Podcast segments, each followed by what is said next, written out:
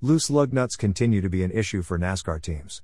When NASCAR issued the penalty report for teams after the road course races at Watkins Glen International, a total of four lug nut penalties were issued.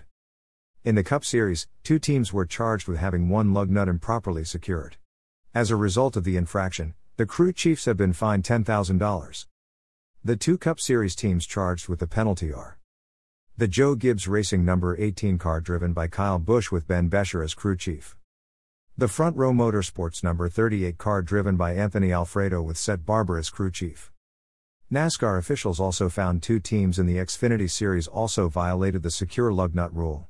With a single lug nut improperly secured, the crew chiefs were each fined five thousand dollars.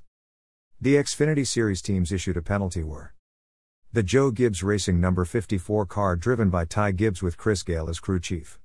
Gibbs' race win was not affected by the penalty. The Joe Gibbs Racing number nineteen car driven by Brandon Jones with Jeff Meandering as crew chief. There were no penalties assessed to any teams in the Camping World Truck Series. In other penalty news, the Xfinity Series D G M Racing number thirty-six car's car chief Joseph Keim has been suspended for the upcoming race at the Brickyard after driver Alex LeBay lost a rear axle during the Screwball Peanut Butter Whiskey two hundred at Watkins Glen.